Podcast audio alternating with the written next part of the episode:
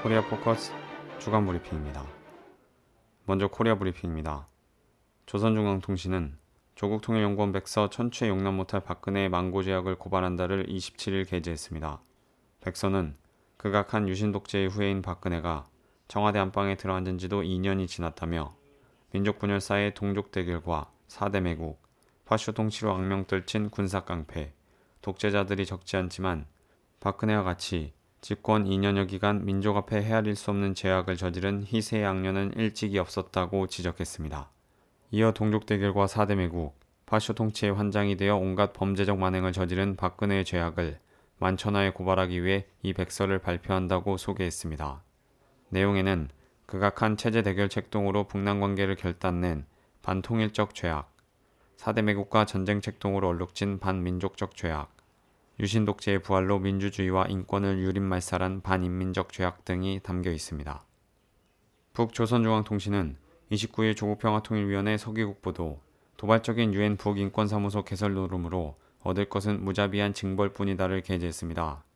서기국 보도는 최근 괴뢰역적 패당이 미국을 비롯한 불순적대 세력들과 결탁해 극악한 반공화국 인권모략 소동으로 북남 관계를 극단으로 몰아가고 있다며 특히 괴뢰패당은 유엔의 번거지를 쓴 어중이 떠중이들과 북인권 사무소의 서울 설치를 확정한 협정 서명 노름을 벌리고 오는 6월 중 정신문을 열 것이라고 떠들어대고 있다고 비난했습니다.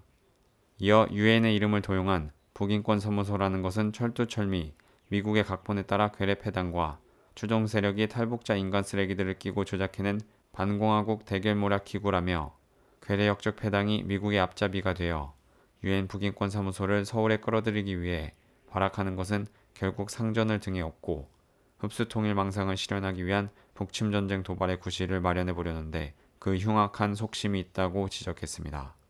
그러면서 우리의 존엄과 체제를 헐뜯고 모독하는 적대 행위에 가담해 나서는 자들은 그가 누구이든 설사 유엔의 모자를 쓴 자들이라고 해도 우리 군대와 인민의 정의에 불손하기를 피할 수 없다고 경고했습니다. 북조선중앙통신은 같은 날 조국평화통일위원회 대변인 담아 히스테리적인 반공화국 모략 책동으로는 파멸의 함정에서 절대로 벗어날 수 없다를 게재했습니다.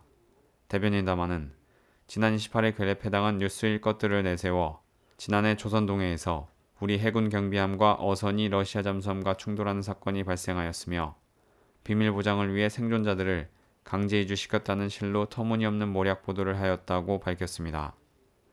이어 괴뢰패당이 요란하게 불어대고 있는 충돌 사건 자체가 없었으며 인명피해는 물론 그 무슨 강제이주라는 것은 말도 되지 않는다며 괴뢰패당이 떠드는 청진수산협동조합이나 6795 경비함이라는 것도 애당초 있어 본 적이 없다고 못 박았습니다.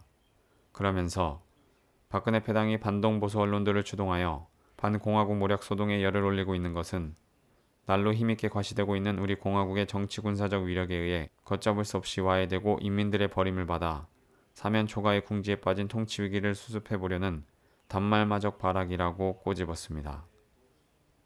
이어서 남코리아 브리핑입니다. 북이 최근 스텔스형으로 제작돼 레이더 포착이 어려운 고속정을 NLL 해역에 실전 배치했다고 KBS가 27일 보도했습니다.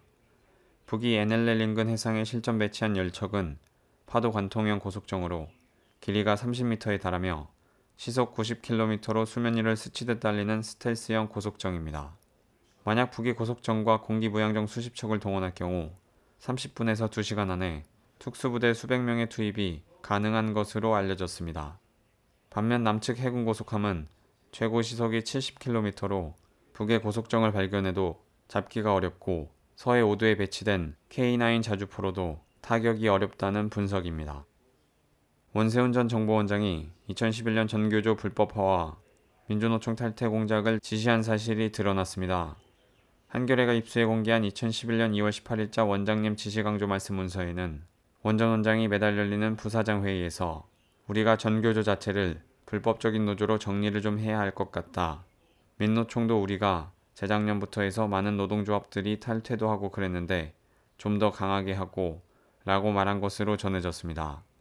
한편 원전 원장은 지난 2월 2012년 18대 대선에 개입한 혐의가 인정돼 징역 3년, 자격정지 3년을 선고받았습니다. 여야가 29일 새벽 국회 본회의를 열고 세월호 특별법 시행령 수정 방안에 합의하면서 공무원연금법 개정안 처리에도 합의했습니다.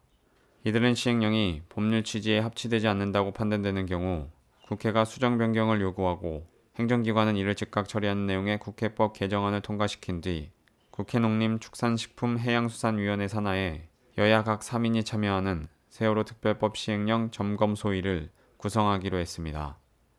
이어 소위는 세월호 시행령이 법률의 취지와 내용이 합치하지 않는 사항을 점검하고 개정되는 국회법 절차에 따라 시행령 개정 요구안을 마련한 뒤 이를 6월 임시회 중 상임위 전체 회의에서 의결하기로 했습니다.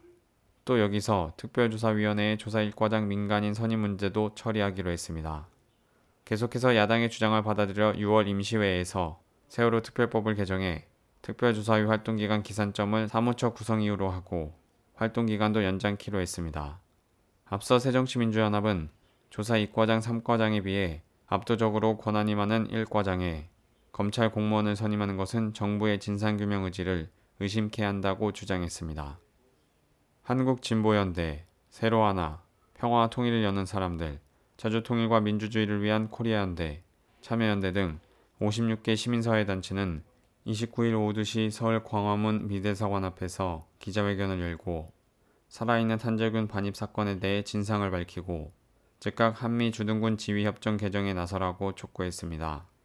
이어 만일 한국 정부가 미국으로부터 탄저균 실험과 관련해 어떠한 통지도 받은 바가 없다면 이는 명백한 국내법 위반으로 그 책임을 철저히 추궁하고 처벌해야 한다며 이번 사건은 단순한 실수로 넘어갈 일이 아니다. 명백한 불법 행위다고 규탄했습니다. 그러면서 이런 일이 재발하지 않으려면 한미주둔군 지휘협정을 개정해 주한미군이 사용하는 생물무기, 화학무기, 핵물질 등 위험한 물건의 반출입 시 한국 정부에 사전 통보하도록 해야 한다고 강조했습니다. 한편 생화학무기인 탄저균은 세계 180여 국이 사용을 금지하고 있는 고위험성 병원체로 치사율이 95%에 이르며 탄저균 100kg을 대도시 상공위로 저공 비행하며 살포하면 100에서 300만 명을 살상할 수 있는 것으로 알려졌습니다. 진상규명 방해하는 박근혜 정부 규탄, 특별조사의 시행령 개정안 즉각 수용, 세월호 참사 진상규명 촉구 각계선언 국민대회가 31일 오후 7시 광화문 세월호 광장에서 열렸습니다. 4.16년대 박내군 상임운영위원은 6월은 투쟁하는 달이다. 6월 항쟁을 기념하는 것은 실내에서 기념식 하는 것이 아니라 거리에서 잘못된 정부에 맞서 싸우는 것이라며 노동자는 노동자의 요구를, 농민은 농민의 요구를, 교사는 교사의 요구를, 그리고 군사주권마저 빼앗겨 탄저균 실험하는 것도 모르는 국민들의 권리를 주장하면서 거리로 나와야 하는 것이 6월이다. 그렇게 싸우고 싸울 때만이 잘못된 시행령 폐기시키고 세월호 진상규명할 수 있다. 더 많은 사람들이 광장이 넘쳐 거리에 나가 청와대를 향해서 진군해 갈 수 있도록 해서 결국 국민의 요구에 오만한 박근혜와 정부가 항복할 수 있도록 싸우자고 목소리를 높였습니다. 국민대회가 끝난 후 참가자들은 오후 8시 30분부터 진상규명 나도 선언 피켓을 들고 세월호는 학살이다 박근혜 정권 퇴진하라 진상규명 책임자 처벌 진상규명 방해 말라 등의 구호를 외치며 세월호 광장을 출발해 교보문고, 종로, 남인사 마당을 거쳐 북인사당을 반환점으로 해 세월호 광장으로 다시 돌아오는 달빛 행진을 벌였습니다. 끝으로 국제브리핑입니다. 미국 전략국제문제연구소 브래드 글로서맨 태평양 포럼 사무국장이 27일 기고글을 통해 오바마 행정부는 차기 행정부에 대북 정책과 관련해 취할 수 있는 옵션을 제공하는 대북 정책 재검토 과정에 시동을 걸어야 한다면서 새로운 대북 정책을 펼쳐야 한다고 주장했습니다. 이어 현재 오바마 행정부는 소중한 정치적 자산을 북코리아와 대화하려는 데 쓰려는 의욕이 없다며 대북 대화에 따른 보상이 작아 보이고 소중한 자원들은 이미 이란 쿠바와의 대화에 모두 쓰이고 있다고 지적했습니다. 또 공화당의 의회 장악으로 워싱턴의 분열이 심화되고 있고 내년 대선을 향한 카운트다운이 시작되면서 미국 정책의 변화는 사실상 불가능하다며 만일 대북 대화를 할 경우 북코리아가 오바마 대통령이 임기 내 업적을 남기려는 것으로 간주해 타협을 할 것으로 인식할 가능성이 크다고 강조했습니다. 그러면서 재검토 과정을 지휘할 인물을 찾기 어렵다며 다만 국방장관과 중앙정보국장을 지낸 로버트 게이츠의 경우 지식을 갖추고 존경도 받는 인물이어서 재검토를 통해 적절한 결론을 도출할 수 있을 것이라고 주장했습니다.